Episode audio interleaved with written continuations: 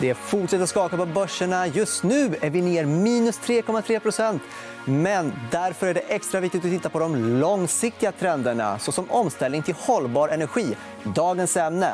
Vi bjuder dessutom på minst två aktiecase. Det här är EFN Marknad.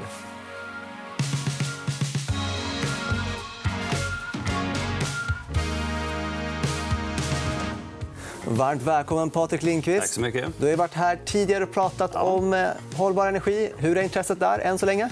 Eh, jag kan säga att det är nog större än någonsin. Även i coronaoro? Börserna faller? Eh, svar ja. Svar ja. Det är faktiskt så att eh, jag tror investerarna ser att eh, när det är stökigt i närtid så kan det vara bra att titta, hålla ögonen på horisonten. Och det här är nåt som vi vet kommer att växa under väldigt lång tid. Så det är ett ganska tacksamt ämne att fästa ögonen på. Vi vet var vi ska någonstans. Och det är ett ämne som engagerar. Eh, jag ställde en fråga på Twitter kring mm. vilken... Om vi pratar om mest vindkraft eller solkraft. Okay. Klar vinst för solkraft och en hel del som har röstat. Eh, ja. vad... Då ska vi såklart fokusera på solkraft. Mm. Mm. Kan du säga nåt om det senaste? Ja, vad ska vi säga? Alltså, om vi börjar på Solsidan. Så det tycker jag är eh, ett bra exempel på det som jag, hur jag brukar tänka när det gäller investerare. Det här, liksom, hjärta, ja, det finns ju. Men liksom att kombinera hjärta och plånbok. Och just när det gäller Solsidan så har vi väl sett att eh, det går väldigt, väldigt fort på kostnadssidan. Och det börjar vara konkurrenskraftigt i väldigt, väldigt många delar av världen, vilket är superintressant. Och så ser man liksom att kostnaderna fortsätter att falla 20-25% per år trots att vi då i två tredjedelar av världen idag så är vind eller sol eh, det mest konkurrenskraftiga alternativet. Men när kommer den här riktiga revolutionen där vi ställer upp eh, jättesnabbt i solkraft? Om det nu går så snabbt, 25% kostnadsminskning per år är mycket. Alltså, jag tycker... Man, vad menar du med går snabbt? Alltså, vi pratar om I Indien så växer det 30, 40, 50% per år. Det är väl hyggligt snabbt i min värld. Kan det vara så att vi i Sverige inte märker av det för att vi har inte samma behov av? Ja, eller framförallt kanske inte sam, riktigt samma förutsättningar. Men alltså, i procentuella termer så växer det fort här. Jag har ingen siffra för Sverige. Men eh, globalt sett så har vi en tillväxt på... Säg att vi kanske får 130-140 gigawatt i år. Det var väl 90 90-95 förra året. någonstans. Och eh, samtidigt som när vi ställer den här frågan om det är sol eller vindkraft så var det jättemånga som ville prata om lagring av energi.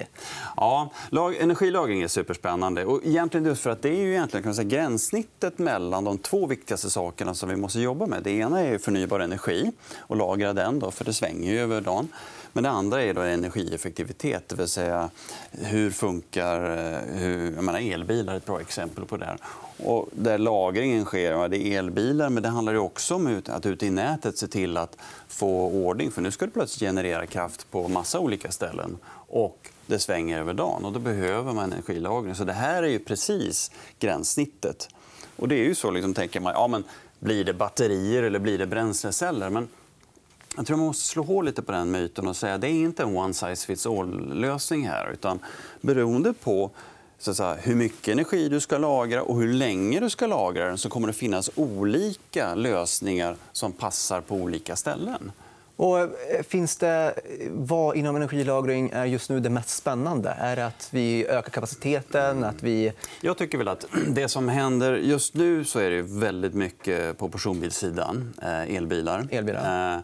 Det drivs väldigt mycket av eh, avgaskraven i Europa eh, som tvingar egentligen fram eh, en elbilsrevolution. Vi ser att antalet bilmodeller som finns idag eh, ökar väldigt, väldigt snabbt. Och det, det drivs av att biltillverkarna måste komma under vissa eh, utsläppsnivåer, snitt 95 gram per kilometer.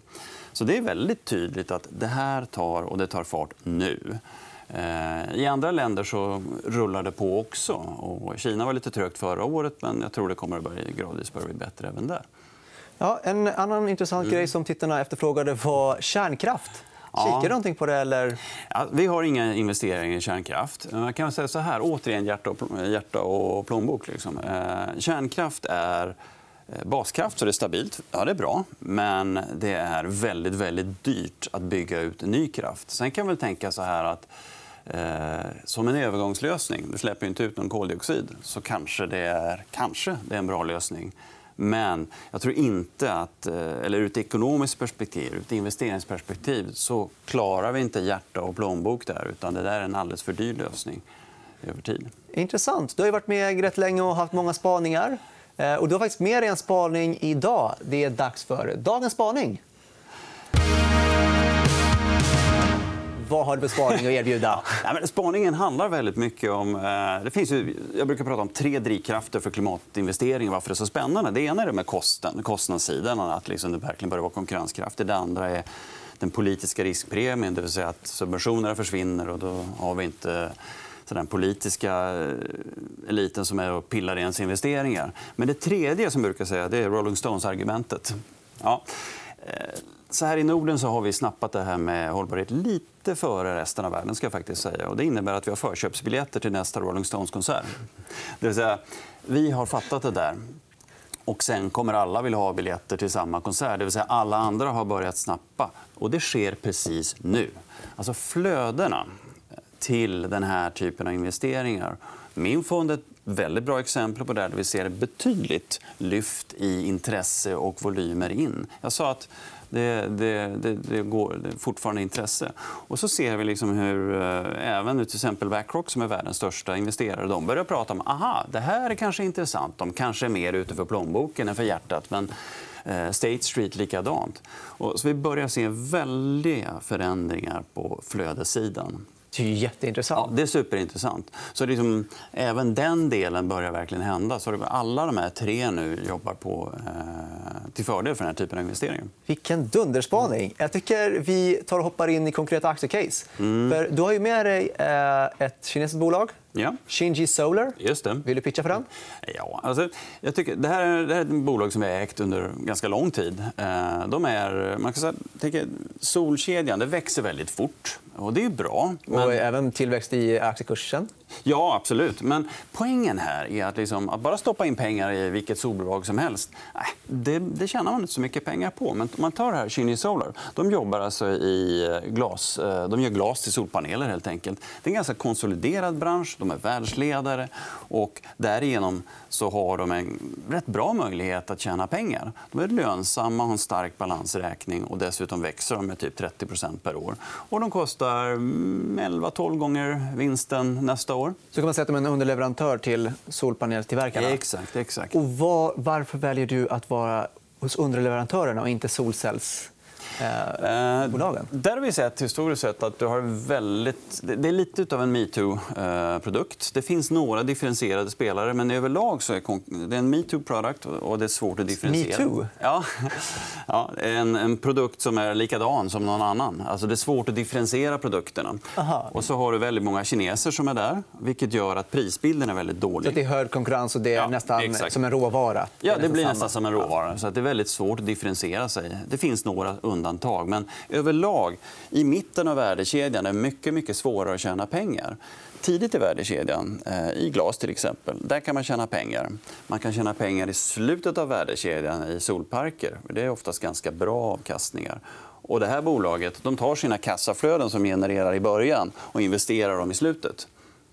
Så det är ett bra sätt att tycker jag, återinvestera det cash som man har.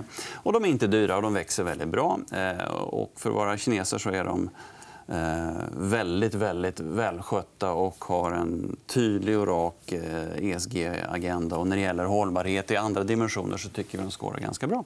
Eh, känner du att folk har missat det för att det är ett kinesiskt bolag? Ja, det kanske inte de som håller på att investera i Kina. Så det, det är inte ett okänt bolag på något sätt. Men jag tycker fortfarande att det är ett väldigt spännande bolag och väl positionerat också. Dessutom kan man säga Eh, vad som håller på att hända är att nu börjar man gå till vad som kallas bifacial-paneler, det vill säga att har glas på båda sidorna. Eh, det gör att du ökar faktiskt eh, effektiviteten på panelerna och då blir det dubbelt så mycket glas per panel. Eh, ska vi kika på eh, ditt nästa aktiecase? För du har med dig som sagt två. Eh, och det är Alfen. Just det, precis. Var är de listade? Kan vi bara börja. Alfen är en holländare. Ja. Och jag tycker det är spännande av det, för de är ska säga, precis i skärningspunkten här mellan då, vi pratar om på energilagring, det här med att nätet måste stabiliseras. Man jobbar med grid storage. Eh, man jobbar med att bygga upp nätet så det klarar av elbilsladdning i olika nåder. Och så där. Men samtidigt så jobbar man med elbilsladdare. Så att man är precis i den där skärningspunkten. Eh, och tycker jag är egentligen ganska unikt exponerat. Man har egentligen alla de här tre benen som tydliga affärs ben. Men det har gått väldigt, väldigt bra aktiekursmässigt. Hur mycket har vi kvar att hämta? Ja, den här aktien är inte, inte lika billig. Vi pratar om 13 gånger ebit eh, nästa år. Jämfört med Shinji Solar, den är mycket dyrare. Ja. ja, precis. Så att man kan säga det här, den, här, den har fått en, en rejäl studs. Eh, så att kanske idag är det inte en jättebillig aktie. Men om vi tänker på lite, återigen, liksom, fäst blicken lite längre bort. Tittar vi på horisonten så är det här precis ett sånt här område som kommer att växa och behöver växa för att vi ska klara av den omställningen. Och den här långsiktigheten, mm. hur långsiktigt är det egentligen man ska vara? Ska man liksom köpa och blunda i fem år och sen titta på den igen? Eller hur, hur långt är det? Jag, kan säga att jag har någonstans en omsättningshastighet på 30% i portföljen, kanske tre år.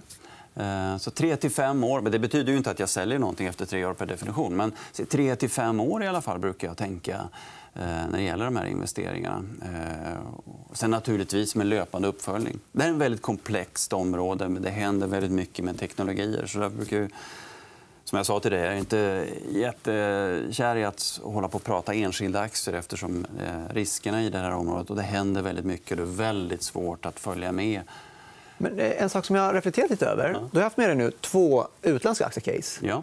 Hur är det här i Sverige? då? Hur står våra solcellsbolag? Eller eh, har vi halkat efter lite? Mm. När det gäller solceller och sånt så tycker jag väl inte egentligen att det är några... På en global arena att det är några som är riktigt med och spelar där. Det, det är min uppfattning. Eh, det finns några som, som är med lite grann i matchen men jag tycker inte riktigt om att ha då begränsar sig till Solsidan.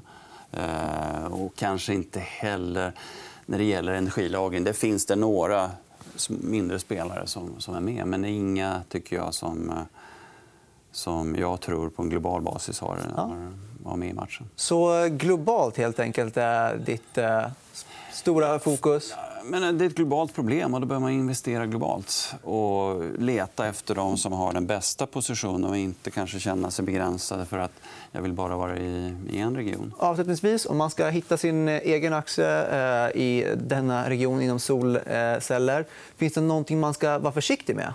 Som man ska försöka undvika? Vad tittar du efter? då? Eh, återigen, jag brukar tänka på konkurrenssituationen. Eh, det är väldigt, väldigt knepigt att existera mitt i värdekedjan. Alltså i eh, silikonwafers, i paneler och, och, den delen. Och där måste man fundera över finns, är de differentierade i någon, någon sort. Har de någon USP jämfört med de andra? Helt enkelt. All right. Då eh, får jag tacka för den här gången. Eh, alltså, leta efter en USP. Det är dagens stora aktietips. Eh, det var allt från oss. Hoppas ni har det bra. Vi är tillbaka på måndag. Ses!